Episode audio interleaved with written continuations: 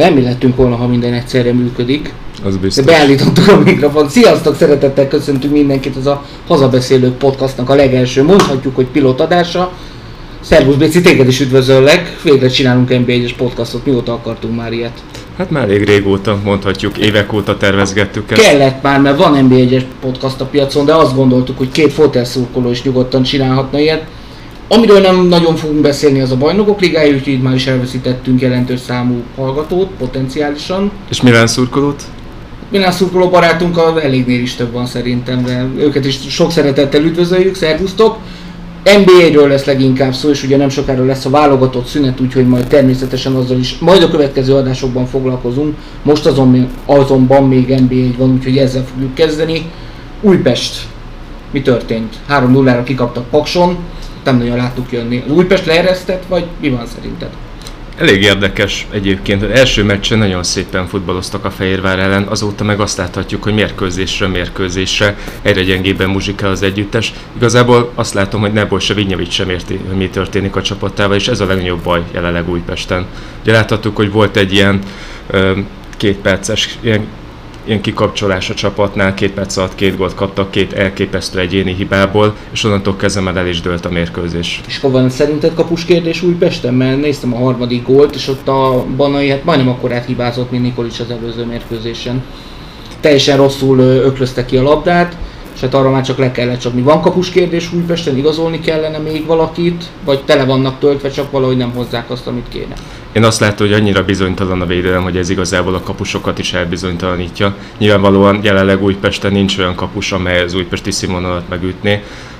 Még annak ellenére sem, hogy egyébként Nikolicsnak és Bonai Dávidnak is voltak kiváló mérkőzései, de most az látszik ebben a szezonban, hogy mind a 2 kapus elképesztően bizonytalan. Ez pedig ki is hat a csapatjátékára. Banai az idén most kezdett először, csak azt nem tudom, hogy akkor Vignjevics kinek fog bizalmat szavazni, meglátjuk. A Paks talán érdekesebb, de Bognár is elmondta egyébként, Bognár György szakvezető, hogy kihasználták az ellenfélnek a hibáit, 2 kiállítás nem tett jót a mérkőzésnek, ezt most hagyjuk, mert a Timpol piros lapján egyébként szerintem még hosszasan fogunk röhögni hetekig. Tehát az, hogy valaki nem tudja, hogy mikor lehet visszajönni a bíró intésére, és megkapja a 2. sárgát a 30. percben, az NB3-ban megkergetnek ezért, de hogy egy ilyen 30 kört futsz, az egészen biztos. Mit lehet itt csinálni? Tehát mi az, amivel föl lehet Újpesten javulni, vagy a Paks följavult-e annyira, hogy ez elég volt? Hát Újpesten egyébként én azt látom, hogy valahogy vissza kéne indulni abba a metódusba, amiben nyáron voltak. Látszik egyébként, hogy játékosok sem értik egymást. Egyszerűen olyan passzok, amik például a Fehérvár ellen működtek, azok a Paksán nem működtek, nem volt összjáték.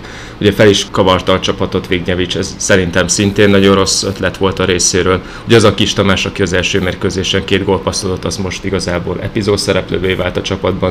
Én azt látom, hogy jelenleg Vignjevics is keresi a kezdőcsapatot, ami egyébként bajnokságban a 4. forduló után ez elég vicces. Mert tök jó egyébként 4 forduló után keresni a kezdőcsapatot, igen.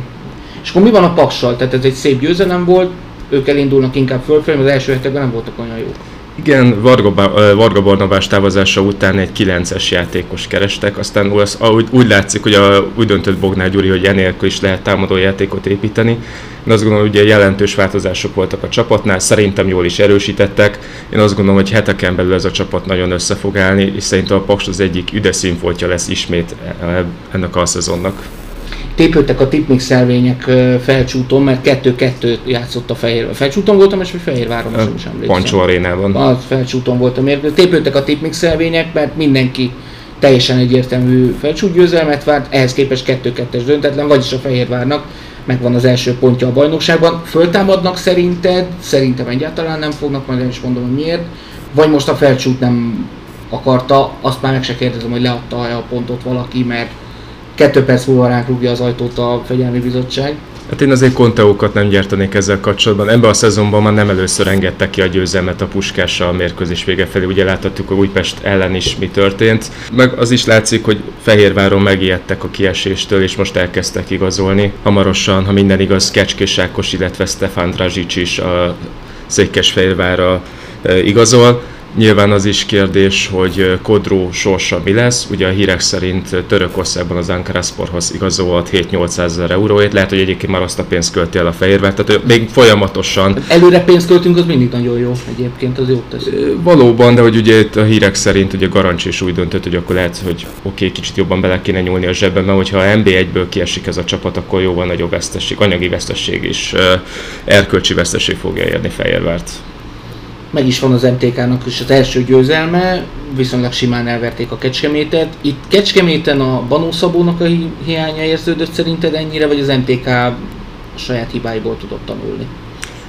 Úgy látszik, egyébként ugye ott is rengeteg igazolás érkezett rá, de az egész jó igazolások, gondolok itt például Antonovra, aki mind a mellett, hogy az edzőmérkőzéseken nagyon jól teljesített, az első néhány mérkőzésen kicsit halovány volt. Én azt látom, hogy Horváth Dávidnak mostanra sikerült csapattá formálnia ezt az együttest, és szerintem az MTK-nak kiesési problémái nem lesznek, és itt már a Kecskemét ellen látszott az, hogy egyébként az MTK mit akar játszani. Nem lehet azt szerinted, hogy az MTK megint annyira bullámzó lesz, hogy mégis majd a kiesés ellen kell izgulni? Nyilván, mivel fiatalok és idősek egyvelege alkotja ezt a csapatot, így előfordulhat, hogy lesznek kisebb-nagyobb hullámvölgyek, de én azt gondolom, hogy ezzel az együttessel azért illik jól szerepelni ebbe az EB1-ben. Menetel a Diósgyőr, 2 győzelem, 1 döntetlen és eddig 1 vereség, ha jól láttam, akkor most harmadikak ezzel? Igen, igen.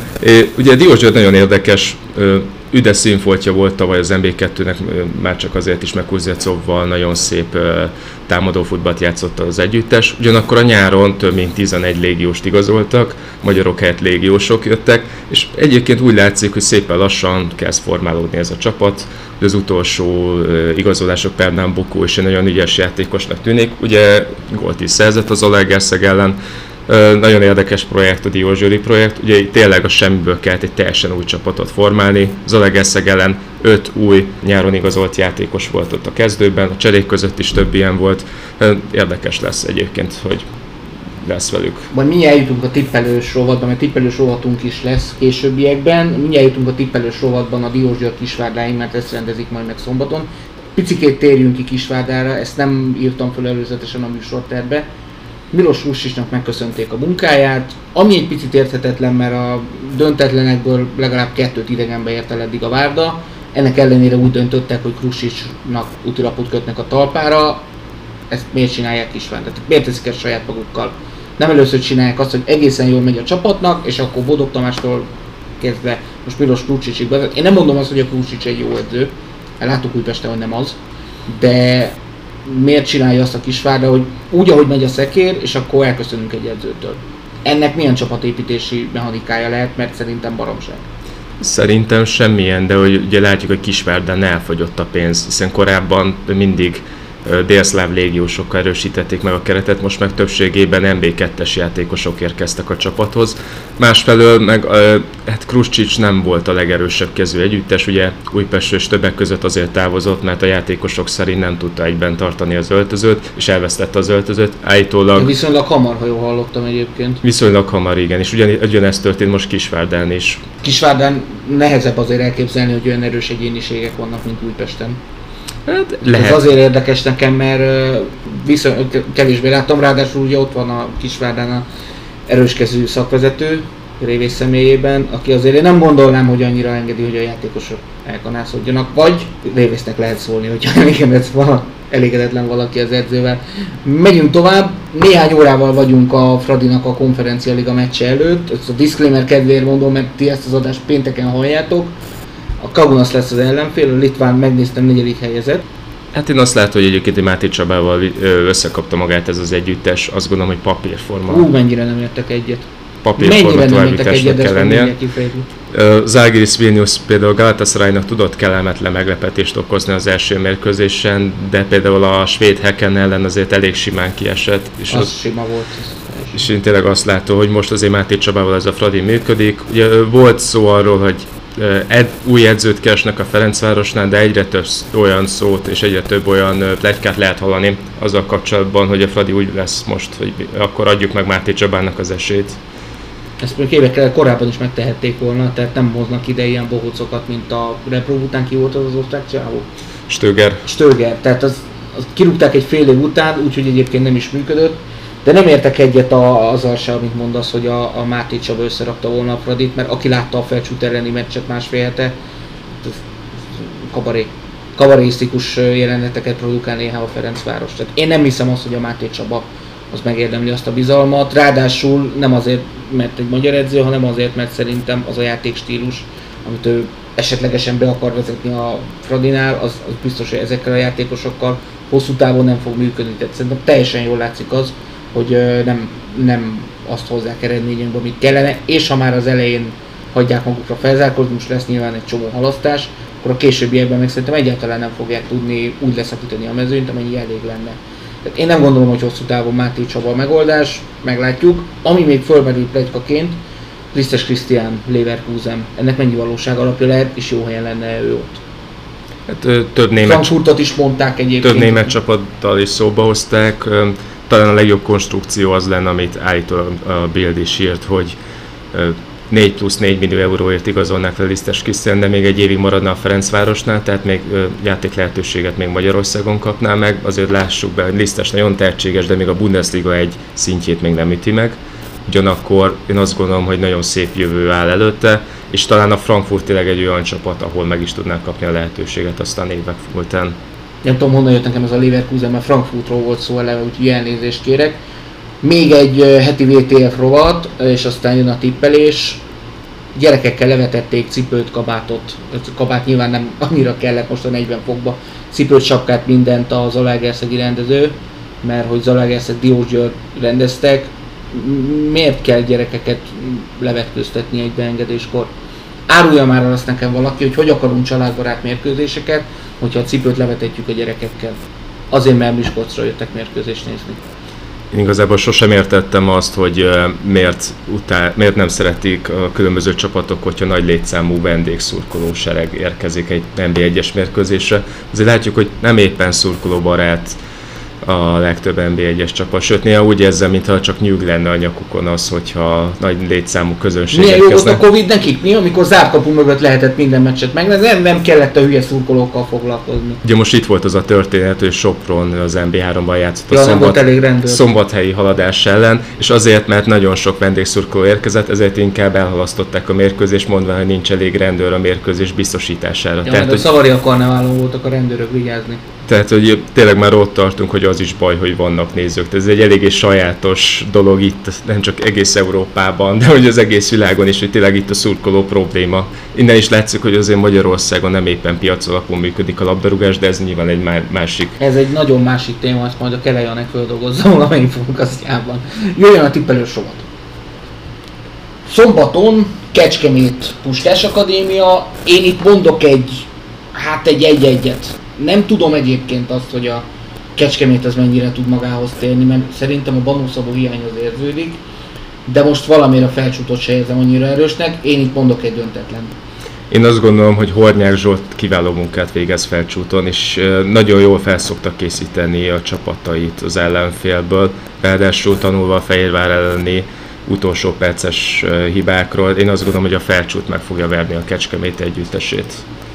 Diósgyőr Kisvárda, erről beszéltünk az előbb, keleti rangadó, én itt mondok egy 3-0-ás Diósgyőr. Tehát egy edzőváltás után ugye ideiglenesen Révész ült le, azt hiszem a padra? Papíron Révész, amúgy Gerlitszky. Ja, amúgy Gerlitszky, igen. Én itt mondok egy 3-0-ás Diósgyőrt, mert ha van egyértelmű eredmény szerintem, itt szeretném diszklémerként megjegyezni a kedves hallgatóknak, hogy amit én mondok, az eszetekbe se jusson pénzt költeni rá a lottózóban.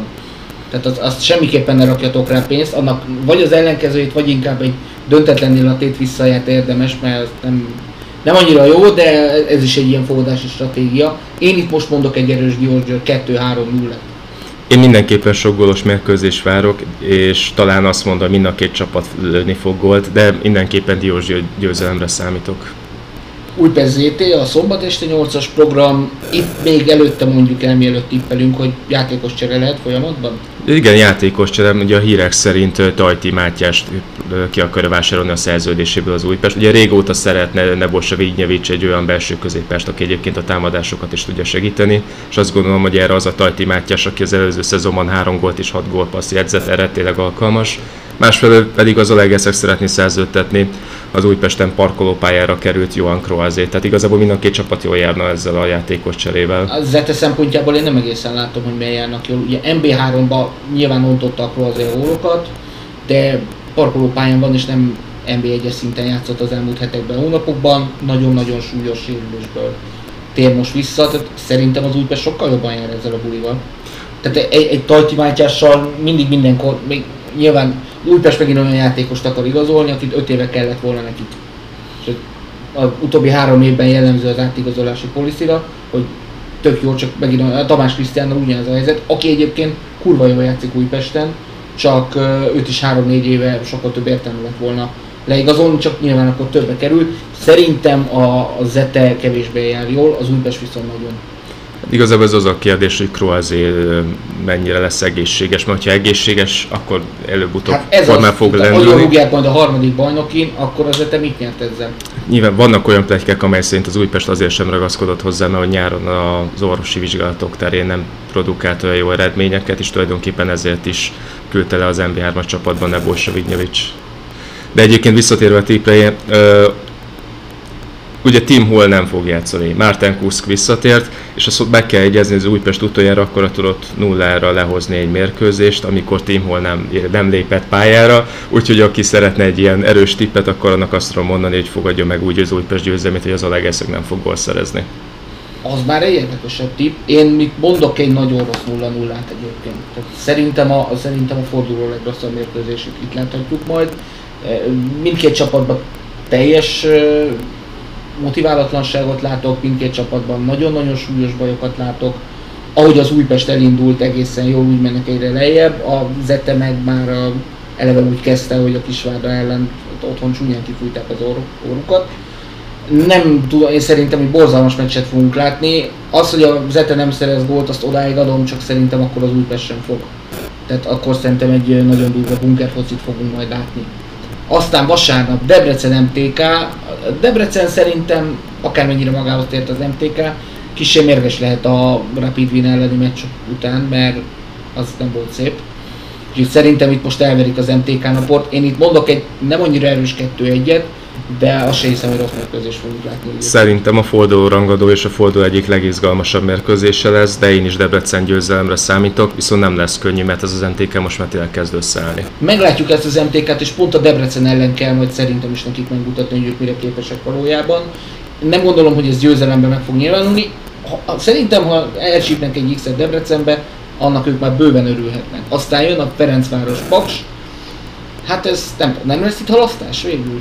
Nem lesz halasztás, mondjuk vicces is lenne, hogyha két litván mérkőzés között még ezt a mérkőzést is elhasználnak, ráadásul az MLS jellegi szabályai szerint maximum 2 mérkőzést lehet csak elhasználni, tehát hogyha akarná se tudná. Akkor a meccset mindenképp megtartják. Én itt mondok egy Fradi 2-1-et. Sok 2-1 lesz a héten, szerintem. Izgalmas lesz, mindkét csapat lő gólt. Én most nem merem meg. Én 3 esélyes mérkőzés, és azt mondom, hogy mindkét csapat lő gólt. Egyébként a Paks 2,5 overt, azt viszont nem én mondom, hanem tőlem független szakértők is, akik mondjuk velem ellentétben tényleg értenek is hozzá, az, hogy a Paks 2,5 overt pakolni kell, nem az, hogy ők szereznek mindig 2-nél több gólt, vagy 3-nál, hanem hogy a mérkőzésen mindig annyi 10-8 egyébként. Megnézitek, tavaly biztos, hogy bejött.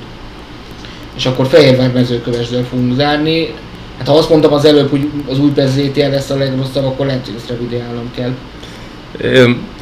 Én úgy érzem, hogy az egyik csapat meg fogja végre szerezni az első győzelmét, tehát ez nem lesz döntetlen, és talán most a Fehérvár a hazai pályán végre megörvendezteti a szurkolóit egy kinkeserves 1-0-es győzelemmel. Én itt 1-1-et mondok, tehát szerintem a győzelmet egyiknek se, ez annyira tropán van egyszerűen mindkét gárda, hogy nem látom azt, hogy bárki a másik fölé tudna lépni. Aztán nyilván rá fognak a fiúk cápolni, de hogy arra majdnem biztosan merek fogad, ha lehetne rá, hogy borzalmasan rossz meccset fogunk látni, szerintem egy nagyon rossz 1-1, én most így ezt mondom. Igazából még így utólagos megjegyzésként azért is lesz érdekes ez a találkozó, mert Drazsics lehet, hogy utoljára lép pályára a Mezőkövesden, és lehet, hogy jövő héttől már a Fehérvár játékosa lesz, tehát hogy ebből a szempontból is érdekes. Fogják imádni, igen. Akkor ilyen logikával nem lehet, hogy Tajti is utoljára látjuk, vagy előfordul, ha nem látjuk a hétvégén a szombaton az Újpesten, akkor eldőlt. Nagyjából eldőlt a dolog. Na, jöjjön a kitekintő, mert néha azzal is foglalkozunk majd, amikor érdemes, és hát hála a jó Istennek pont a Premier League-gel érdemes mostanában. Mit csináltak a magyarok hétvégén a topligákban? Jön a kitekintő. Na hát rögtön belenyúltunk, Szoboszlai versus Kerkez. Óriási mérkőzés volt. Ez a Liverpool Burnham az óriási meccs volt, és mind a Szobó, mind a Kerkez nagyon-nagyon jól játszottak. Talán a Kerkez most annyira nem, mint vártuk, de hát itt Szalah ellen azt, amit ő tud, és azt, amit a Szalah ellen lehetett hozni, azt ő hozta is, úgyhogy nagyon-nagyon meg kell szerintem dicsérni a Kerkezt is. Igen, mind a két magyar válogatott játékos szerintem nagyon jól játszott. Számomra az volt a meglepetés, hogy egyébként amikor emberhátrányba került a Liverpool, McAllister kiállítása után Szoboszlai még jobban tudott ündökölni, tehát hogy nagyon érdekes az ő szerepköre. Nehéz eldönthető, hogy most 6-os, 8-as vagy éppen 10-est játszik. Nem 6-osnak igazolták. Egészen biztos nem 6-osnak igazolták, ugye hát a Liverpool akar is igazolni. Wataru Endo mellett még egy 6-os posztron játszó játékos, állítólag ez a Gravenberg lehet. Másik podcastban hallottam pont tegnap, hogy biztosan segíteni a Liverpoolon, hogyha igazolnának még egy válogatott csapatkapitányt, jelenleg 5 van a Liverpool keretében egyébként, mert Endo is a japán válogatott, így Szoboszlait nem kell mondani, Van Dijk, stb. Robertson, úgyhogy ez lehet, hogy segítene, nem tudom, ki kellene próbálni valakit még, óriásul. Az biztos, hogy ha több támadó feladata lenne Szoboszlai, akkor lehet, hogy még látványosabb lenne az, amit ő a csapatért tesz. Tehát ugye nem véletlenül választották őt most a mérkőzés játékosának, tényleg elképesztő, hogy mit manózott. Munkabírással és teherbírással rendelkezik. Kerkestől ez a második Premier League meccse, 19-20 évesen szerintem nagyon jó teljesítményt hozott. Formálható játékos, ráadásul egy nagyon jó csapatban van, amely szerintem nem fog a kiesés ellen küzdeni. Én azt gondolom, nagyon jó igazolás volt Kerkes részéről, hogy a Bournemouthba igazolt. Nyilvánvalóan nem a Liverpoolt kell nekik megverniük. Nem is sikerült egyébként, viszont jön a Bournemouthnak egy Tottenham elleni meccs, és a Tottenham nagyon jó. Ezt megmutatták a United ellen, hogy valami ott összeállt az új edzővel. Itt Kerkez mire lehet ki? Most elment Harry Kane, őt már nagyjából fölösleges is emlegetni, ő már Münchenben keresi meg a maga pénzét, rúgja a maga góljait, de egy nagyon feljavuló Tottenham ellen Kerkez mire lesz majd képes szerintem? Hát most nem Szalával kell boldogulni, hanem Sonnal, tehát hogy egyébként hétről hétre egyre jobb és jobb játékosok ellen kell helytállni a Kerkeznek, ezért gondolom azt, hogy ő nagyon jó helyre igazolt, és hogy nagyon sokat fog fejlődni. Én nagyon érdekes a Tottenham, ugye néztem a Manchester United elleni játékát, az első fél időben a Tottenham nem volt túl jó, tehát Manchester Unitednak, ha nem lett volna ennyire rossz a helyzet kihasználása, az egy nagyon sima United győzelem lett volna. Aztán ugye fél időben változtatott Postecoglou, és rendkívül feljavult a észak-londoniak játéka, és azt gondolom egyébként, hogy nagyon jó edzőt választottak, és hogy nagyon szép szezon elé néznek. Az a kérdés, hogy Harry Kane-t akarják-e pótolni valakivel, vagy megoldják-e házon belül? A Postecoglut én egyébként imádtam nézni a Celtic mestereként nagyon sok évig, most úgyhogy én inkább Rangers meccseket szeretek nézni. Az a skót futball az egy külön perverzió majd a maga helyén. Sajnos, hogy nagyon légiós nem játszik Skóciával, több skót meccset látnék én is. Szóval a Postecoglúnak, amit a Celtic-kel ő csinált az elmúlt években, azt jól látni, hogy egyelőre át tudja vinni a Premier League-be, mert azért azt tudjuk, hogy nem ugyanaz a játékstílus megy, nem ugyanaz a taktikai felfogás megy, és teljesen más játékos kerette nyilván azért hívták oda, hogy át tudja ezt rendezni, de amit ő eddig kopogják le a Spurs-szurkolók, hogy a csapattal megcsinál, az páratlan. És nagyon-nagyon érdekes lesz figyelni ezt a Tottenhamet, pedig mennyire sajnálta mindenki őket. Mert mindenki azt mondta, hogy majd a United följavul, idén hát nagyon nem úgy tűnik, hogy most megint kifújták az orrukat a zsebkendőbe a Unitednek, nagyon-nagyon kíváncsi leszek a Premier League-re. Ugorjunk, Sallai Roland szép gólt szerzett Freiburgban. Sajnos, hogy Szalai Attila így mutatkozott be, mert még egy öngólt is vétett szegény. Ki igazolt jobban? Már ugye a Sallai Roli az ott van egy ideje Freiburgban, de a Szalai Attinak volt egy rossz mérkőzés, az rendben van, de hogy ő tud-e majd annyit fejlődni, hogy ez esetleg nem menjen a válogatottbeli szereplésnek a kárára. Mert ugye néhány hét múlva játsszák az EB-selejtezőt megint, és hát nem lenne jó azt látni, hogy teljesen alulmotivált és kedvetlen Szalai Atti érkezik a védelembe. Mert azért a szerbek ellen nagyon-nagyon ott kell lenni.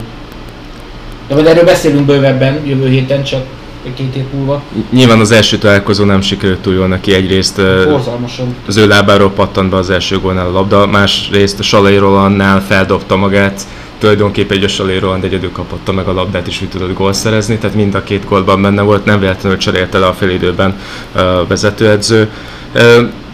Én azt gondolom, hogy azért mivel nem kevés pénzt adtak ki érte, és mivel nagyon fontos poszton játszik, illetve hátvéd létére rengeteg kulcspasszal tud operálni mérkőzéseken, így biztosan meg fogja még kapni a lehetőséget. Most az a kérdés, hogy képes lesz-e ebből mentálisan kikecmeregni. Tényleg nem volt túl jó, nem volt szerencsé igazából ezen a mérkőzésen, helyette ugye Kabak sokkal jobban játszott, de én azért nem féltem a Szalai Attilát, a Fenerbahcséban is az első mérkőzésen azért voltak kisebb-nagyobb hibái, aztán mégis a Fenerbahcsénál egy igazából lapember lett, úgyhogy nem féltem őt, csak időre van szüksége. Ez a Bundesliga egy teljesen más szint, mint a török bajnokság. Pont ebben van, hogy a Fenerben nagyon gyorsan tudott implementálódni, csak akkor ez már Bundes, tehát hogy akkor itt mi van?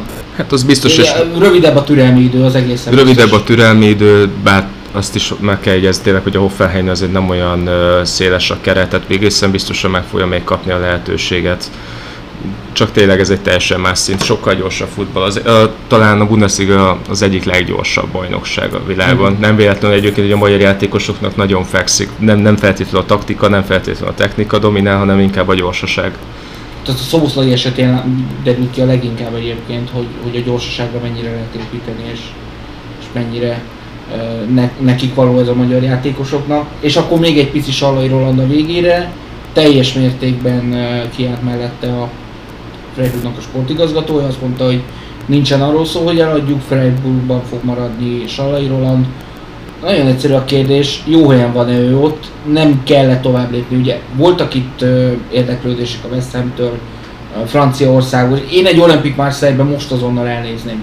Tehát ott Marseille-ben, ami épül, ott pont helyen lenne a Rolinak, én egy picit sajnáltam, hogy Freiburgban marad, nem tudom, hogy vajon jogos-e. Azok után, hogy kiderült, hogy a Marseille bajnokok ligájából kiesett, onnan már lehetett tudni, hogy valószínűleg Sallai Roland számára még se annyira vonzó a Marseille projekt. De hát ugye az előző szezonban nem feltétlenül volt alapelme, nagyon sokszor hiányzott, ugye össze is veszett a vezetőedzővel. Azt gondolom, hogy ahhoz, hogy tovább lépessen, ahhoz kellene egy teljes szezon, amikor tényleg alapemberré tud válni a csapatnak. Most a Hoffenheim ellen egyébként a hátán vitte a csapatot, nagyon szépen játszott, gól-gólpassz. Tényleg az egyik legveszélyesebb játékosa volt a Freiburgnak. Én azt gondolom, hogyha sikerül itt egy nagyon jó szezont abszolválni, még 27 évesen még mindig nyugodtan bárhova el tud igazolni. Azt gondolom, hogy hát nem is mondom, hogy erősebb bajnokság, de Freiburgnál egy magasabb szinten tudna még ő futballozni. És ez a válogatottnak is a javára válna, mert jó Sallai Rolandra igenis szüksége van a magyar válogatottnak. Ebben nincsen vita. Pilotadásnak azt hiszem, hogy egyelőre ennyi, minden észrevételt nagyon szívesen látunk majd a különböző felületeken. Ezt az adást itt pénteken hallhatjátok, ki fogjuk tenni az e-mail címet, mert kreáltam egyet azt is. Facebookon is várjuk az észrevételeket, kiről hallgatnátok még szívesebben. Jövő héten is megpróbálunk jelentkezni, azt nem tudjuk megígérni, hogy minden héten, amikor ezt tudjuk adni, nyilvánvalóan hobby projektként tekintsetek ti is erre az egészre, de amikor tudunk majd, akkor biztosan jelentkezni fogunk, addig is iratkozzatok föl, és ha tetszett az adás, akkor osszátok is meg, és újra mondom, várjuk majd az összes észrevételt, ami csak adódik, úgyhogy addig is, sziasztok!